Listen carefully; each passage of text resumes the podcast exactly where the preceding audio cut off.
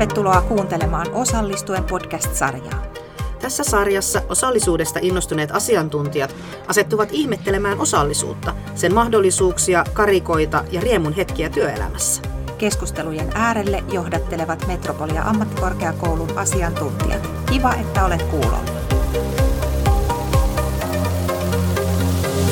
Hei, tänään meidän osallistuen podcast-sarjassa on teemana osallisuus tai osallistuva, osallistava työote ja johtaminen. Miten nämä kaksi liittyy yhteen? Minkälaista johtamista me ehkä voidaan tavoitella silloin, kun me puhutaan osallistuvasta tai osallistavasta johtamisesta ja onko, eroaako se nyt jotenkin sit johtamisesta ylipäätään, että minkälainen käsitys meillä siitä asiasta on. Mä oon Anne-Mari Raivio Metropoliasta ja toimin liiketaloudessa lehtorina ja myös meidän osallistavan sparraustiimin parrun jäsenenä.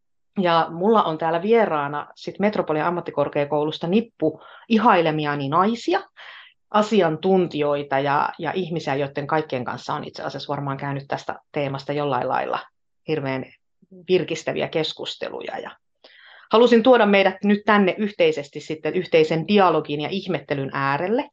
Eli käydään tässä keskustelua tästä teemasta vähän semmoisessa niin dialogin hengessä. Katsotaan, mihin me päädytään ja miten, miten me tätä asiaa lähdetään yhdessä jäsentämään. Mulla on täällä Halosen Katri meidän kulttuurituotannon Ylemmän ammattikorkeakoulun tutkinto-ohjelmasta ja sitten Varsta Raisa liiketalouden muutosjohtamisen tutkintovastaavana ja sitten Stemperi Heidi uunituoreena osaamisaluepäällikkönä. Mutta annan itse asiassa teidän nyt esitellä itsenne tarkemmin.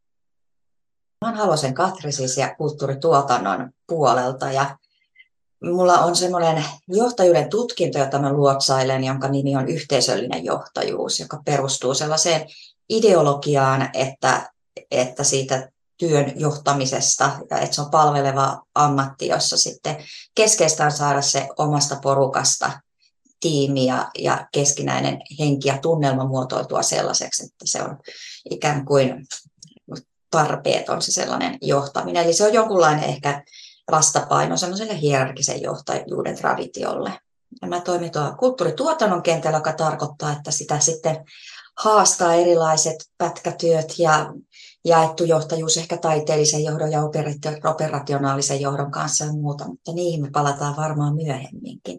Ihana, että sai, sai tulla tänne Ansko sun kanssa ja teidän kanssa keskustelemaan. Joo, Raisa Varsta ja tosiaan täältä liiketalouden koulutusalalta.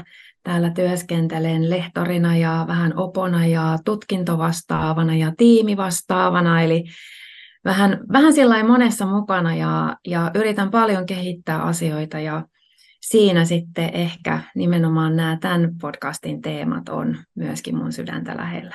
Ehkä näillä ajatuksilla. Kiitos Raisa ja sitten vielä Heidi. Kiitos, kiitos kutsusta. todella innostava aihe meillä tänä aamuna. Ja, ja kuten kerroit juuri, niin on uunituore osaamisaluepäällikkö, kuntoutus ja tutkiminen osaamisalueella, mutta tausta on hyvin pitkä esihenkilötyö, vähän eri toimialoillakin. On myös opettanut johtamista sosiaali- ja terveysalan ammattikorkeakoulu ylemmästä ammattikorkeakoulututkinnossa ja ja tarkastelen just hyvin niin kuin monen kautta sekä myös käytännön kokemuksen kautta tätä teemaa. Tosi kiva olla täällä tänään.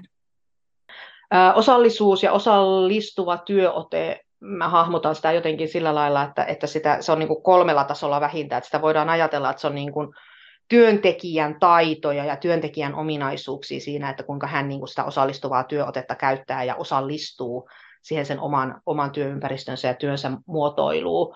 Sitten se toisaalta on siellä organisaatiossa jotain niin kuin prosesseja tai käytänteitä, jotka mahdollistaa sitä osallisuutta, mutta sitten kolmantena ja mun mielestä ehkä niin kuin kaikkein tärkeimpänä niin kuin semmoisena edellytyksenä kaikille tälle on sitten se johtaminen, että miten se johtaminen siellä mahdollistaa sen aidon osallistumisen koko siinä organisaatiossa. Ja sitten tietysti voidaan puhua asiakkaista ja, ja, ja kaikista sidosryhmistä, joita siihen liittyy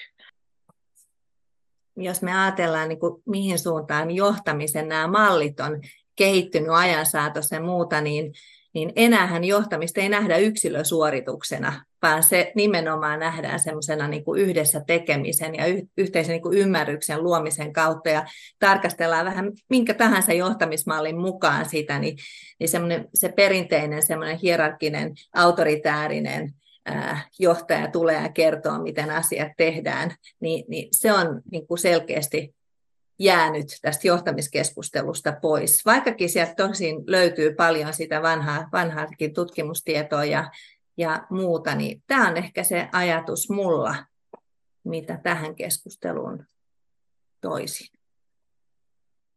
Mä jäin miettimään sitä, sitä tavallaan janaa, miten on tultu sieltä autoritaarisen johtajan maailmasta jaettu johtajuuteen ja myös sitä, että tämä liittyy semmoiseen organisaatiokehitysvaiheeseen myös, ja esimerkiksi omassa kokemuksessa on, on sellaisia ihmisiä henkilöstössä, jotka kaipaa pikemminkin autoritaarista johtajuutta ja osa, osa sitten osallistavampaa ja itse niin kuin orientoituu enemmän. Ja ja tota, siinä mielessä niitä on myös johtajalle äärimmäisen kiinnostava kenttä, koska, koska tavallaan jokaisen työntekijän mukana pitäisi tulla mun mielestä manuaali, että johda minua näin ja anna palaute näin ja kuulun tähän koulukuntaan, jotta pystyisi palvelemaan sitä omaa yhteisöään ja saamaan heidät optimaalisella tavalla tekemään sitä yhteistyötä ja menemään niitä tavoitteita päin, joita yhdessä asetellaan.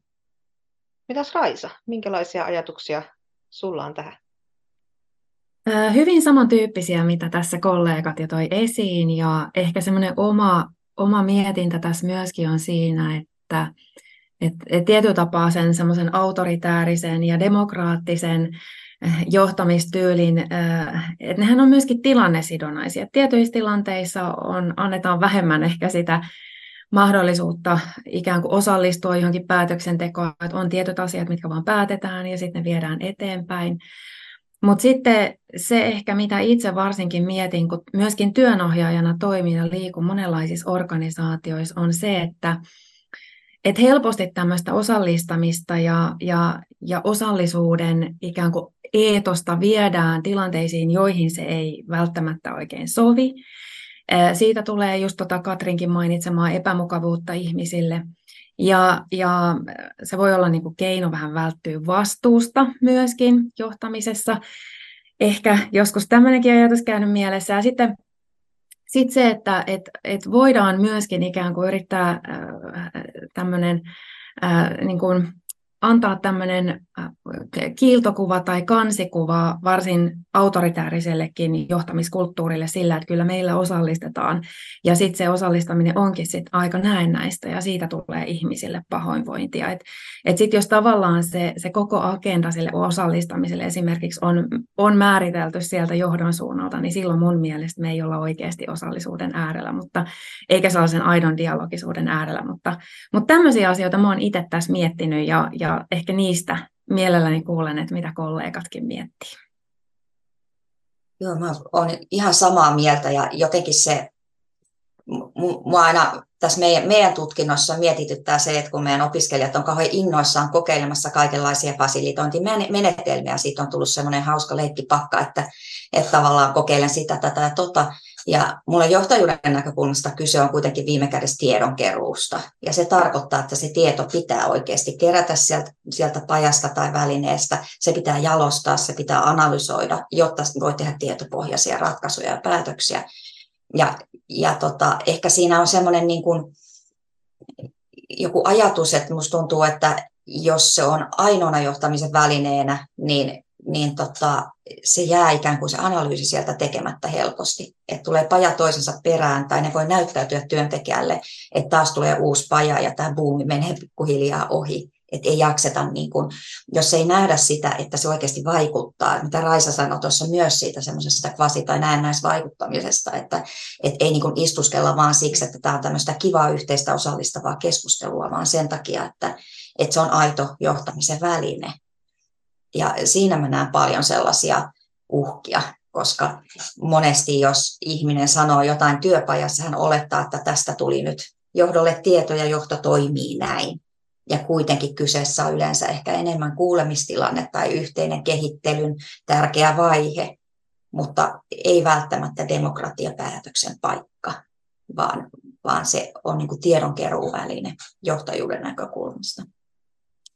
Ja se, sellaisena on aika haastava, työläskin. Joo, mä mietin, kun me puhutaan tästä osallistavan johtamisen näkökulmasta, niin, niin, missä, niin kuin, mitä ylipäätänsä se edellyttää niin kuin organisaatiotasolla, että se on niin kuin mahdollista, niin mä näen, että yksi hirveän tärkeä on semmoinen psykologisesti turvallinen ilmapiiri. Eli, eli se, että, että siellä oikeasti aidosti on sitten ää, mahdollisuus ja lupa tuoda sitä omaa ajattelua ja, ja omaa ymmärrystä esille. Et, et se on ehkä niinku se tietyllä tavalla, että mistä, mistä niinku tietyllä tavalla, ää, puhut just organisaation ilmapiiri, kulttuuri, niin, niin se niinku rakentuu semmoisen niinku mun mielestä psykologisesti turvallisen ilmapiirin sisälle. Tämä on todella tärkeä pointti. Ja se semmoinen ähm, haaste, mikä on monella johtamistyötä tekevällä, niin on se, että, että itse on kuitenkin siitä arjen työstä ehkä sen verran irti tai ei pääse ehkä samalla tavalla kiinni siihen, että no mikä on nyt todella se, se tunnelma siellä organisaatiossa tai just se psykologinen turvallisuus, luottamus, kaikki nämä teemat. Että voi olla, että on vähän fiilis, että jaa, pinnan alla voi olla jotain, mutta mä en pääse siihen kiinni. Ja silloin voi olla, että myöskin se osallistuminen tai, tai mitä, mitä nimeä siitä nyt käytetäänkään, just tämä tiedonkeruuvaihe, mitä Katri toi esiin, minusta se on erittäin hyvä, hyvä niin kuin kiteytys sille, että mitä, mitä sillä osallistamisella erityisesti haetaan, niin um, voi olla, että se osallistuminen on myöskin näistä, että et osallistaminen voi olla näistä, myöskin osallistuminen voi olla sillä tavalla näistä, ja sitten me ei saadakaan sitä oikeaa tietoa. Ja, ja sitten me aletaankin menee jo harhaan sen suhteen, että mitä meidän pitäisi oikeasti tehdä. Että tämä luottamus ja tämmöinen turvallisuusnäkökulma on todella tärkeä, jotta voidaan puhua aidosti tämmöisestä osallistavasta johtamisesta tai dialogisesta johtamisesta, mitä milloinkin termiä me käytetään. Rakkalla lapsella on monta nimeä, sekin on ihana niin kuin tavallaan tämmöisenä työskentelyotteena, niin löytyy monia. Joo, mä ajattelin jatkaa tuota sun ajatusta vielä siihen, että, että kun me ollaan semmoisessa yhteiskunnassa, jossa on koko ajan enemmän pätkätöitä ja tilapäistöitä ja osa-aikatöitä, ja siinä se psykologinen turvallisuus on vielä niin kuin tavallaan astetta vaikeampaa. Että mulla on porukka, joka on tilapäisorganisaatio vaikka jonkun projektin ympärillä, ja heidän kanssa täytyisi saada se turvallinen olo ja, ja se ikään kuin tunne siitä, että täällä voi puhua ja täällä, täällä kannattaa osallistua.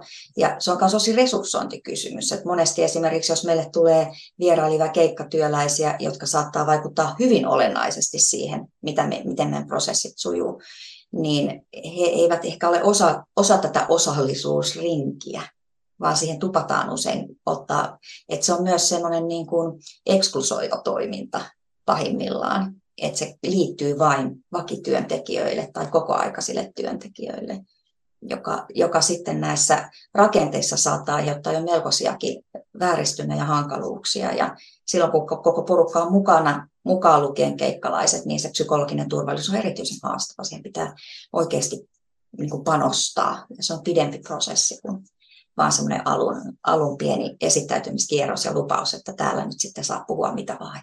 Kaikki on kavereita. Oliko Heidi sulla tähän aatoksia, herättikö jotain? No tota, äh, ehkä siihen ja vähän tuohon Raisankin edeltävään jatkaisin vielä, että mä tietyllä tavalla näen sen johtamisen aina niin kuin tavoitteellisen toimintana. Että me jo, jotainhan kohti me aina niin kuin pyritään ja, ja, ja sinne tietyllä tavalla ne kaikki johtamisen äh, keinot, menetelmät niin kuin tähtää. Ja, ja tota, sitten tietyllä tavalla se, että millä tavalla me sitten niihin tavoitteisiin mennään, mikä keino, onko se osallistava, onko se fasilitoivaa, onko se dialogista. Näitä millä tahansa, niin kuin taisi Raisa mainita, että rakkaan lapsella on monta nimeä, samoja elementtejä, niissä kaikissahan ää, monesti kytkeytyy se empatia yhtenä sanana niin kuin hyvinkin vahvasti esiin. Sitten toinen, mikä on tietyllä tavalla, mä näen sen vuorovaikutuksen. Eli, eli ei pelkästään, mä en näe niin kuin sitä johtamista siellä arjessa pelkästään järjestettyinä tapahtumina, missä jossain työpajassa yritetään saada jotakin tai tavoitekeskusteluissa jotakin, vaan se rakentuu tietyllä tavalla myös sitten se ilmapiiri, mistä puhuttiin psykologisesti turvallisena tai innostavana, ihan jokaisessa arjen kohtaamisessa. Eli mä tietyllä tavalla näen, että me ei voi niin päättää, että hei, että nyt me luodaan psykologisesti turvallinen ilmapiiri. Ja tässä työpajassa me käynnistämme niin, että me korostamme, kuinka täällä on lupa jakaa kaikkea ja, ja muuta, vaan se tietyllä tavalla mä näen, että ihan kun sä kohtaat ihmisiä, niin sä luot sitä mielikuvaa siitä, että hei, uskallaks mä nyt niin kuin tolle ihmiselle vai, vai miten se mahtaa suhtautua, jos mä vaikka kerron, että toi juttu ei mennyt ihan nappiin, niin suuttuuko se mulle ihan hirveästi siitä tai muuta. Ja sitten mä tietyllä tavalla myös äh, ajattelen sitä, että monesti ajatellaan sitä, että, että ja ehkä koetaankin, että on hirveän helppo jakaa onnistumisia ja, ja muuta. Ja totta kai näinhän se on ihana iloita yhdessä, mutta kun arki on myös sit sitä, että niitä epäonnistumisia tulee ihan meille kaikille, ja sitten meidän pitäisi kyetä niistä oppimaan ja miettiä ehkä jotain ratkaisuja, miten me päästään eteenpäin. Ja, ja sitten se meidän niin kuin oppiminen siellä arjessa edellyttää myös sitä, että me, me mietitään myös, että hei, että toimiks mä ihan ehkä oikein nyt tässä, tai miten mä voisin toimia paremmin. Et mä, niin kuin, mä haluan sen, että silloin me voidaan ehkä myös aidosti puhuu niistä asioista, mikä ei mene nappiin, ja, ja se myös se organisaatios oppiminen, meidän yksilöllinen oppiminen menee eteenpäin. Et, et, tämmöisiä ajatteluja, ja Raisa, mä näen, että sul varmaan voisi olla tähän jotakin lisättävää. Joo, toi on erittäin hyvä nosto, Heidi. Ja ehkä itse tässä tulee mieleen myöskin semmoinen asia, että me, meidän kannattaa olla myöskin siinä kuitenkin kartalla, että, että psykologisesti turvallisessa, luottamusta herättävässä organisaatiossa, yhteistyösuhteessa, mitä hyvänsä, mikä hyvänsä se onkaan se yhteistyön elementti, niin siellä on myöskin aina jännitettä että se jännite pitää valjastaa hyötykäyttöön, eikä yrittää vaientaa ja tappaa sitä pois.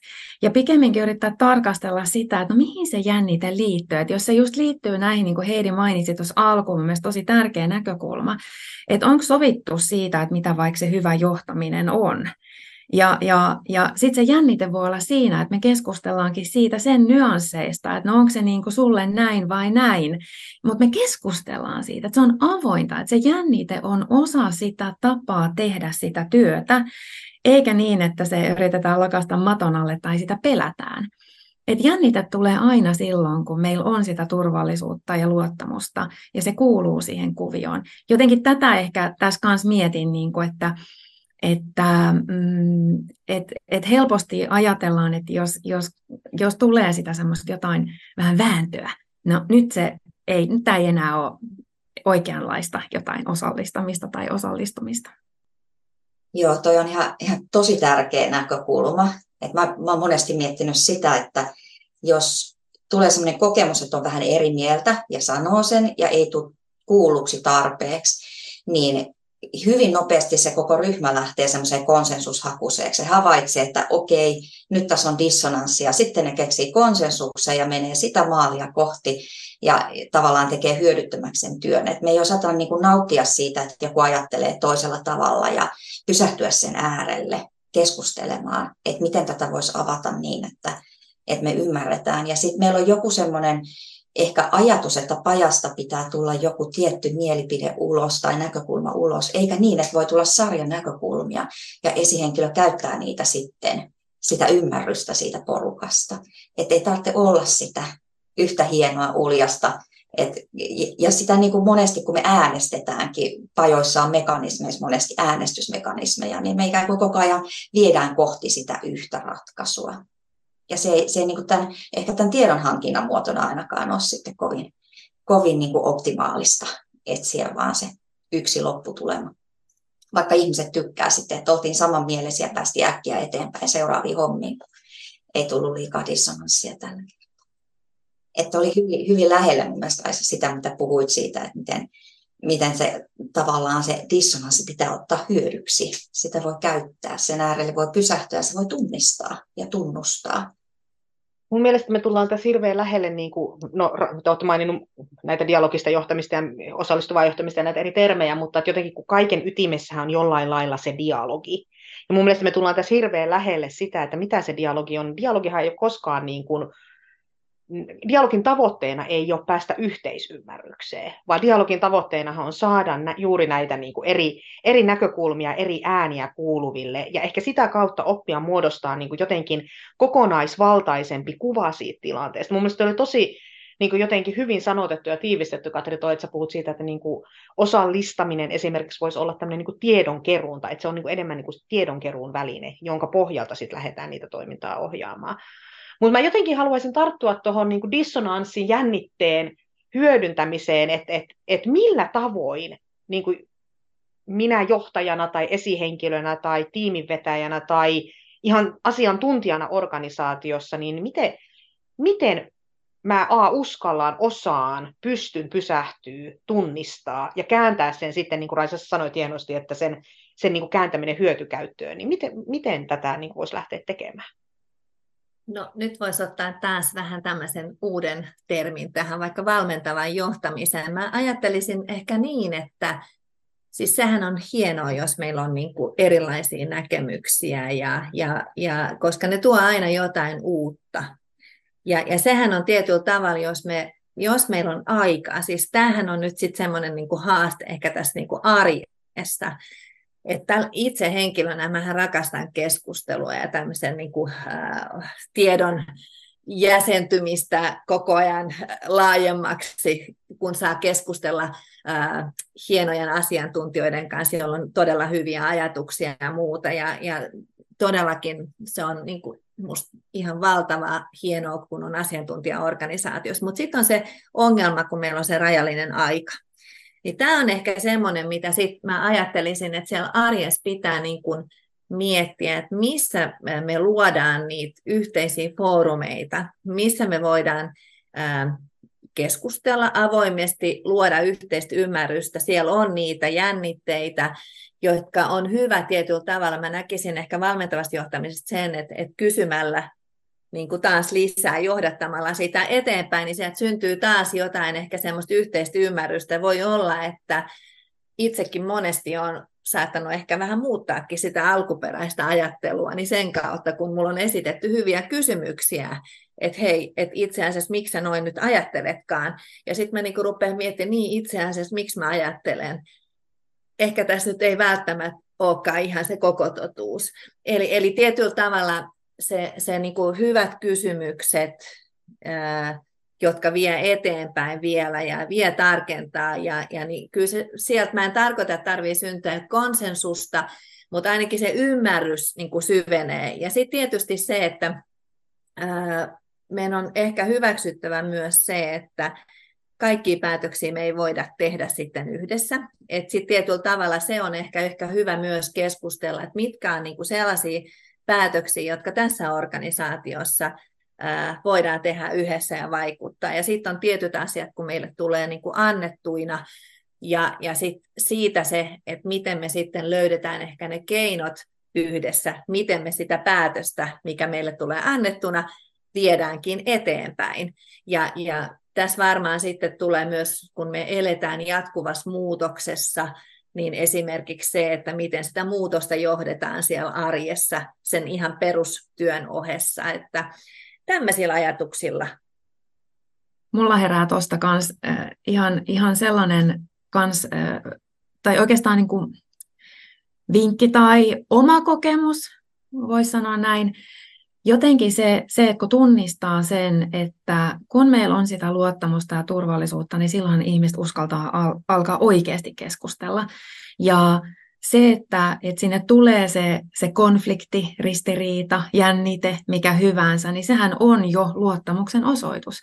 Ja on hirveän tärkeää silloin käydä, että jos olet itse liidaamassa sitä keskustelua tai jotenkin keräämässä sieltä tietoa, mikä hyvänsä se onkaan se tilanne, niin että sä, sä oot käynyt itses kanssa sen keskustelun, että mitä tämä mulle tarkoittaa, että et sä et mene sinne itse semmoiseen johonkin paniikki mielentilaa tai mitä hyvänsä, että apua, apua, mitä täällä nyt tapahtuu, vaan sä ymmärrät, että on välttämätön osa sitä hyvää prosessia, että siellä on sitä jännitettä, että nyt ihmiset uskaltaa oikeasti keskustella asioista, että tästä syntyy parempaa kuin siitä erittäin vahvasta, mahdollisesti näennäisestä konsensuksen ilmapiiristä, niin, niin mä näen sen tosi tärkeänä, että on itsensä kanssa käynyt sen keskustelun. Että jos meillä on se semmoinen ristiriita mielellään niissä asioissa, että hoidetaan se, se keskustelu niiden asioiden kautta, niin sit siitä ei tule myöskään ihmisten välistä. Että jos ihmiset ei siinä tilanteessa koe tulleensa kuulluksi, niin sitten se rupeaa eskaloitumaan helposti ihmisten väliseksi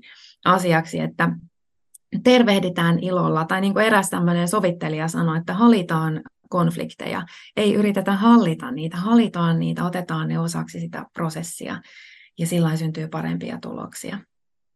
Mä jäin miettimään, että herätti minussa paljonkin ajatuksia siitä, että se fasilitaattori meillä ehkä rivien välissä on esihenkilö, ja se ei aina ole varmasti se paras mahdollinen valinta. Että mä oon ollut hirveän onnellinen esimerkiksi, että Metropoliassa on parrutiimi, mistä saa lainafasilitaattorin, ettei, koska esihenkilö on aina jännitteisessä asemassa muuhun porukkaan. Ja, ja että se fasilitaattorin rooli ei välttämättä ole varsinkaan silloin, jos halutaan vähän hiljaisempia signaaleja ja nimenomaan potentiaalisia konflikteja tuoda esille, koska silloin esihenkilöt hyvin nopeasti odotetaan ratkaisuja tai linjauksia tai et, et tota, se vaan nosti taas mieleen sen, että, niin, että voi kun olisi se fasilitointi sellaista, että sitä ei tarvitse itse esihenkilönä aina tehdä.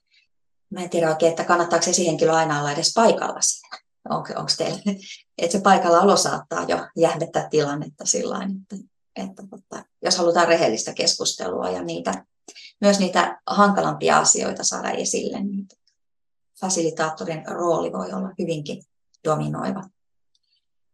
Ja tietenkin esihenkilö, vaikka hän kertoisi alussa, että olen täällä vain fasilitoimassa, en ota kantaa mihinkään, mutta jos hän on se, joka viime kädessä vie eteenpäin ja tekee päätökset, niin se on vähän semmoista ehkä vasi ikään kuin näyttäytymistä, että mähän olen täällä vaan Matti Meikäläisenä tai Maija Meikäläisenä. Se ei ole kovin uskottava. Provosoinko mä Heidi sua? Et todellakaan. Et mä taas ehkä palaan siihen niin kuin tähänkin, mitä sä tuot, niin mun mielestä aina taas niin kuin ehkä se, että mitä, niin kuin, millä tavalla me jotain asiaa viedään eteenpäin, millä tavalla me johdetaan, palaa ehkä siihen, että mitä me siitä tavoitellaan. Ja, ja tota, ää, se on niin kuin ehkä ja sitten yksi muuten tärkeä asia on just, että miten me se asia viestitään. Et sekin on niin kuin tosi tärkeä juttu. Ja juuri ehkä tuo tilanne siitä, että mä olen samaa mieltä siitä, että esihenkilö ei ole todellakaan paras henkilö fasilitoimaan niin kuin kaikkea mahdollista tilaa, vaan on välillä on niin kuin todella hyvä, että hän on niin kuin tasavertaisena jäsenenä siellä pohtimassa niitä asioita. Ja se varmasti niin kuin vie paljon enemmän niin kuin, ää, sitä tilannetta eteenpäin kuin se, että hän itse fasilitoi. Ja, ja siinä tulee se, sen lisäksi, että, että hän vie sitä eteenpäin. Fasilitaattorin roolissa niin vie se esihenkilö mandaatti siellä, niin, niin mä en kanssa musta se ei niin kuin kaikkiin todellakaan tilanteisiin sovi. Sitten mä mietin, tota, toi herätti mulle ehkä kysymyksen, onko sinulla Katri antaa esimerkki tilanteesta, missä sä näet, että, että olisi niin kuin hyvä, että esihenkilö ei ole, että puhuit tuosta niitä vaikeista asioista. Silloinhan me tietyllä tavalla ajatellaan, että se pohjaoletuksen, että se ei ole silloin psykologisesti turvallinen ilmapiiri, jos se pitää lempata se esihenkilö sieltä pois. Ja, ja se on ehkä tietyllä tavalla musta sitten semmoinen tarkastelun niin kuin paikka ehkä, että onko siellä organisaatiokulttuurissa, ilmapiirissä jotain kehitettävää, jotta jos se pitää tietyllä tavalla sitten siellä lempata ja olla vähän niin kuin erillinen käsittely esihenkilö ja erillinen. Eli silloin mun mielestä niin kuin tiimi ei ehkä niin kuin toimi optimaalisesti, jos me ajatellaan näin teoreettisesti, että siellä olisi niin kuin tämmöinen unelma, unelmaorganisaatio, jossa kaikki toimii ja, ja niin kuin nämä kaikki teoriat ja mallit toimisi ideaalisti, niin tuleeko sinulle joku ihan semmoinen käytännön esimerkki, missä olisi erityisen hyvin toiminut se, että, että esihenkilö ei ollut paikalla ja, ja se olisi ollut niin kuin hedelmällinen se tapa toimii? No, tämä tulee yhdestä, yhdestä mä, mä olen hirveän onnellisessa asemassa, kun mun tulee parikymmentä uutta organisaatiokulttuurialalta joka elokuu, joiden kehittämishanketta tehdään fasilitoiden. Ja, ja yksi semmoinen tuli mieleen, jossa tota, kun strategia-ajattelu usein on niin kuin kasvustrategia-ajattelua, mutta sitten kun tehdään sitä supistusajattelua strategiassa, että nyt täytyy kaventaa, niin tota, silloin ainakin mä oon huomannut, että esihenkilön läsnäolo niin kuin vaikeuttaa sitä keskustelua. Ja koska pelätään, että heti ollaan vastuussa ja ajatellaan omia töitä ja muita, että se keskustelu on paljon vapaampaa. Et, et, et heti jos on semmoinen niin kuin asiassa henkilö, niin kuin esihenkilöllä on sitten jo aika paljonkin päätösvaltaa, tai, niin, niin se tota, alustavat keskustelut on ehkä parempi käydä ilman, ilman esihenkilöä. Mutta täytyyhän siellä silti olla selkeä agenda ja selkeä ikään kuin ulostulema, mutta se saa olla niin kuin anonyymimpää silloin se työskentely. Ja edellyttää tietenkin vahvaa psykologista luottamusta siihen, että se mitä siellä puhutaan on, on niin kuin yksityistä puhetta, joka ei kuulu koko, koko ympäristöön, että kuka sanoo mitä tämä meidän maailmahan on niin kuin kompleksisempi. Et jos me ajatellaan, että me ollaan aika paljon käyty nyt keskustelua ehkä vähän tämmöisessä perinteisessä hengessä, organisaation sisäisessä toiminnassa. Ja nyt jos me ajatellaan, niin, niin mehän ei tämmöisessä oman organisaation kuplassa enää työskennelläkään, vaan me, meillä on erilaisia ekosysteemejä, monenlaisia verkostoja, missä meidän pitää toimia ja sitä yhteistä ymmärrystä niin kuin jakaa. Ja, ja siellä sitten just näitä esimerkiksi osallistuvan ähm, johtamisen niin kuin mallia tai fasilito- siellä erityisesti fasilitointi toimii äärimmäisen hyvin mun mielestä, eli, eli fasilitoiva, että et, et, et siellä niin kuin todella aidosti sitten pystyy, kun on, on tämmöinen monitoimija kumppaniverkosto, mistä sitä muodotan, niin, niin se, se on se fasilitaattorin niin kuin läsnäolo, joka, vie eteenpäin, niin minusta erinomainen tapa edetä.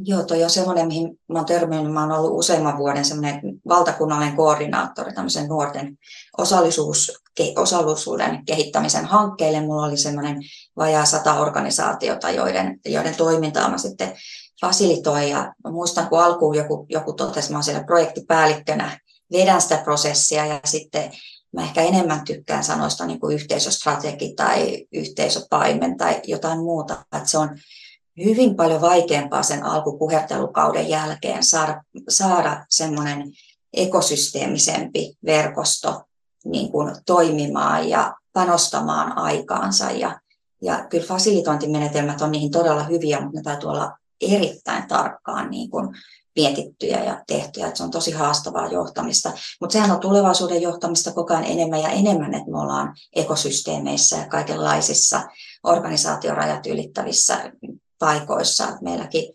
opinnäytetöistä aika moni liittyy yhteisömanagerointiin tällä hetkellä, että miten, miten synnytetään, sitoutetaan, kasvetaan yhteisön. Raisa, tuliko sun tästä ajatuksia? Joo, ehkä just tavallaan se semmoinen et paitsi itse on sitten fasilitoijana tai esihenkilönä tai missä hyvänsä roolissa onkaan sitä osallistamista sitten siinä tekemässä, niin, niin se itse reflektio siitä, että et no, miten mä suhtaudun tähän tilanteeseen, mitkä asiat saa mut epämukavuusalueelle. Mutta sitten pitää olla myöskin tosi tietoinen siitä, että millaisilla työkaluilla missäkin hetkessä kannattaa toimia. Ja, ja se ainakin, mitä mä kuulen tosi paljon, että nyt on niin paljon näitä lippulappujuttuja tehty, että voitaisiko vaan keskustella. Ja, ja semmoinen niin ylenmääräinen jonkin asian vyöryttäminen luultavasti tappaa sitä intoa ja luovuutta. Että et semmoista niin kuin kriittistä ajattelua ja tarkastelua sen suhteen, että miten itse olen näissä tilanteissa, millaisilla työkaluilla toimin ja just myöskin sen, että mitä, mitä tästä oikeasti saa irti ja, ja mitä sitten tapahtuu tämän jälkeen. Sehän on myös se semmoinen erittäin vahva latistamisen mankeli, että osallistetaan ja sit, sitä ei huomaa mitenkään. Niin, niin t- tätä mietin niin kuin sitten tästä omasta roolista käsin onhan tämä ihan hirveän vaikeaa tämä johtaminen, kulkaa. Ja, jos niin kuin ajattelen sen, että, että jos mä itsekin ajattelen, on jo pitkä työura takana ja mietin niitä työuran alkuvaiheessa olevia juttuja, miten on, niin, niin mä niin kuin ehkä näen, että yksi niin kuin ehkä semmoinen, mitä mä itse koen, että on auttanut niin kuin ehkä tässä johtamistyylissäkin kehittymään ja muuta, on tietenkin se oma itsetuntemuksenkin kehittyminen. Ja mä niin kuin tietyllä tavalla näen, että ää, työyhteisössä niin kuin yksi tärkeä on, että, että jokainen toimija tietyllä tavalla se oman itsensä johtamisen taidot niin kuin on sanotaanko hyvät, tai ei, ei voi sanoa, että ne kehittyvät, mutta tietyllä tavalla, että niitä niin kuin tuetaan, että jokainen kykenee myös johtaa itseään ja tuntemaan itseään. Ehkä Raisa, sä viittasit just kanssa, että pitää niin kuin aina miettiä ja pohtia sitä, että mikä sopii millekin ryhmälle ja muuta. Se on sitten mun mielestä tietyllä tavalla ja ehkä Katri sinäkin sanoit aikaisemmin, että pitää tuntea, että ketä johdetaan, ehkä ne omat alaisensa se on ehkä jo sit just se seuraava steppi, jo mä näen, että et, et ensiksi pitää tuntea itsensä ja oma tapansa niin kuin toimia johtaa. Mun ihan konkreettinen esimerkki itsellä, että kun esimerkiksi kuuntelun taito on ollut mun semmoinen oma kehittämiskohde koko niin kuin, esihenkilöuran aikana. Ja siis tietoisesti, kun mä oon sen tunnistanut, niin mä ihan oikeasti sitä niin kuin välillä ihan on harjoitellut konkreettisesti, että nyt nyt sä oikeasti muistat sen. Ja, ja se on niinku ehkä semmoinen, mikä mä toivon, että olen kehittynyt siinä. Mutta mut niinku, se on, niinku mä näen, että se lähtee niinku kaikki sieltä. Sitten se niinku menee eteenpäin, ja kun sä olet tietyllä tavalla myös niin kuin päässyt eteenpäin, päässyt vähän kokeilemaan erilaisia malleja ja muuta, niin, niin sä niin kuin löydät sille itsellesi niin kuin luontevimman tavan toimia. Sitten sun pitää katsoa, että miten se sopii siihen organisaation niihin strategisiin tavoitteisiin, millä mennään eteenpäin. Ja sitten tulee vielä ne verkostot ja kumppanitkin, miten sä innostat niitä, että ne haluaa teidän kanssa tulla suunnittelemaan, keskustelemaan, tekemään yhdessä, niin onhan tämä aika vaikeaa, tämä johtaminen, ja haastaa meitä jatkuvaan niin kuin kehittymiseen mitä olisi mun mielestä ihan mahdoton tehdä yksin, vaan siihen tarvitaan niitä niitä niin kuin toimijoita, kenen kanssa sitten se ymmärrys syntyy ja sitten myös alat ymmärtää omat toimintatapas myös niin kuin ehkä siinä johtajan esihenkilön roolissa. Ihan mahtava kiteytys Heidi. Oikeastaan tästä keskustelusta mä tässä ajattelinkin, että ruvetaan pikkuhiljaa niin kuin kutoa ja kuroa yhteen. yhteen. Ja kiitos tuosta, toi niin kuin tavallaan paketoi hienolla tavalla sitä, että mitä tässä on noussut, noussut teidänkin keskusteluista. Mä haluaisin siis, oli pal- niin kuin heräsi paljon paljon ajatuksia, semmoisia, mitä täytyy lähteä tutkailemaan vielä niin kuin jotenkin lisää. Kiitos, sain sitä, mitä tilasin teiltä. Mutta semmoiset, mit, mitkä niin kuin jotenkin mulle resonoi tosi voimallisesti, on jotenkin tämän hahmottaminen ylipäätään se, että, että jos sä oli se sun johtajarooli, siis eh, roolitus niin kuin mikä tahansa, että on se sitten niin kuin johtaja johtajana organisaatiossa tai sitten tosiaan vaikka tiimin vetäjänä, esihenkilönä, tai, tai vaikkapa vaan hetkellisesti kokouksen vetäjänä ikään kuin siinä mielessä johtamassa sitä, sitä prosessia, niin, niin jotenkin se, se ajatus siitä, että, että pitäisi olla jotenkin selkeänä se, että miksi tämä osallistuminen, osallistuva ote tähän otetaan. Mikä sen funktio, mitä sillä pyritään tekemään ja sen kommunikointi myös eteenpäin. Että siellä on niin tavallaan se, että tarvetta ja tarkoitusta täytyy löytyä ja mikä se ja missä kohin se on niin kuin käytössä ja missä kohin taas ei ole. Että tästä, tästä niin kuin ihanalla tavalla jotenkin sanotitte monessa eri kohtaa, että pitää olla niin kuin tarkka siinä.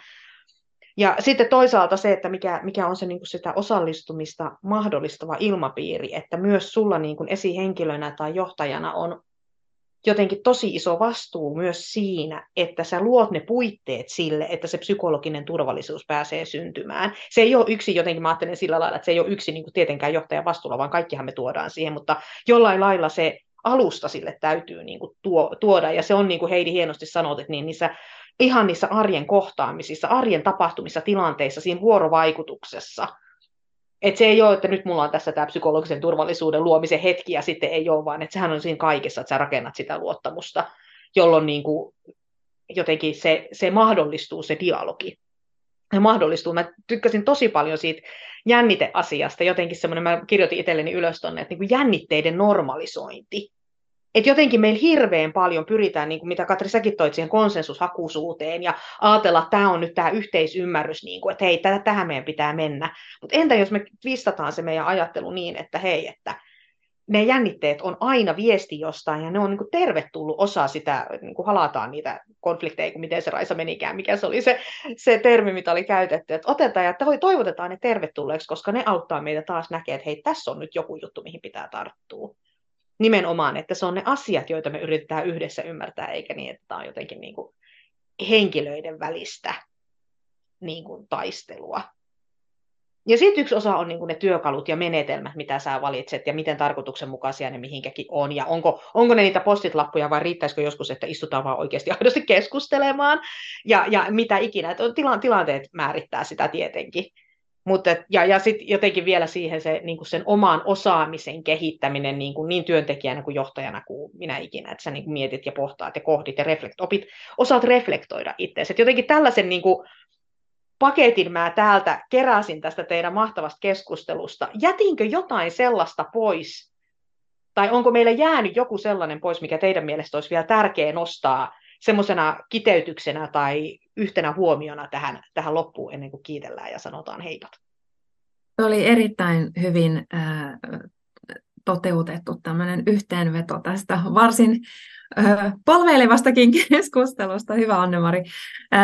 Ehkä sitten jotenkin semmoinen niin lisähuomio vielä tästä kaikesta, mitä nyt kuulen, niin on, on se, että me palataan jotenkin takaisin siihen ihmiskäsitykseen ja, ja sen tarkasteluun, että mikä on se mun ihmiskäsitys. Ja, ja tässä tulee mieleen työnohjauksen opettajani Pekka Holmi, joka, joka todellakin aina puhuu tästä, että kaikki, mitä sä teet, miten sä toimit, se lähtee siitä, että mikä on sun käsitys ihmisestä, joten tiedä se ja, ja kehitä sitä.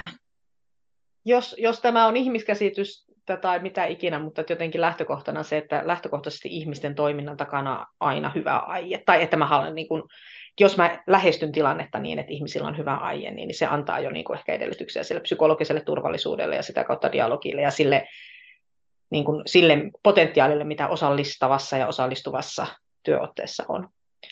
Kiitos hei ihan tosi paljon Katri ja Heidi ja Raisa. Mä arvostan teidän asiantuntemusta ja teidän ajatuksia valtavasti. Tämä oli ihana hetki teidän kanssa. Kuuntelit osallistuen podcastia. Mikäli aihe kiinnostaa sinua enemmän, tutustu osallistuen töissä verkkojulkaisuun, josta löydät lisää tietoa, kokemuksia ja käytännön vinkkejä osallistuvaan työotteeseen työelämässä. Julkaisun löydät osoitteesta osallistuen.metropolia.fi. Kiitos kun kuuntelit.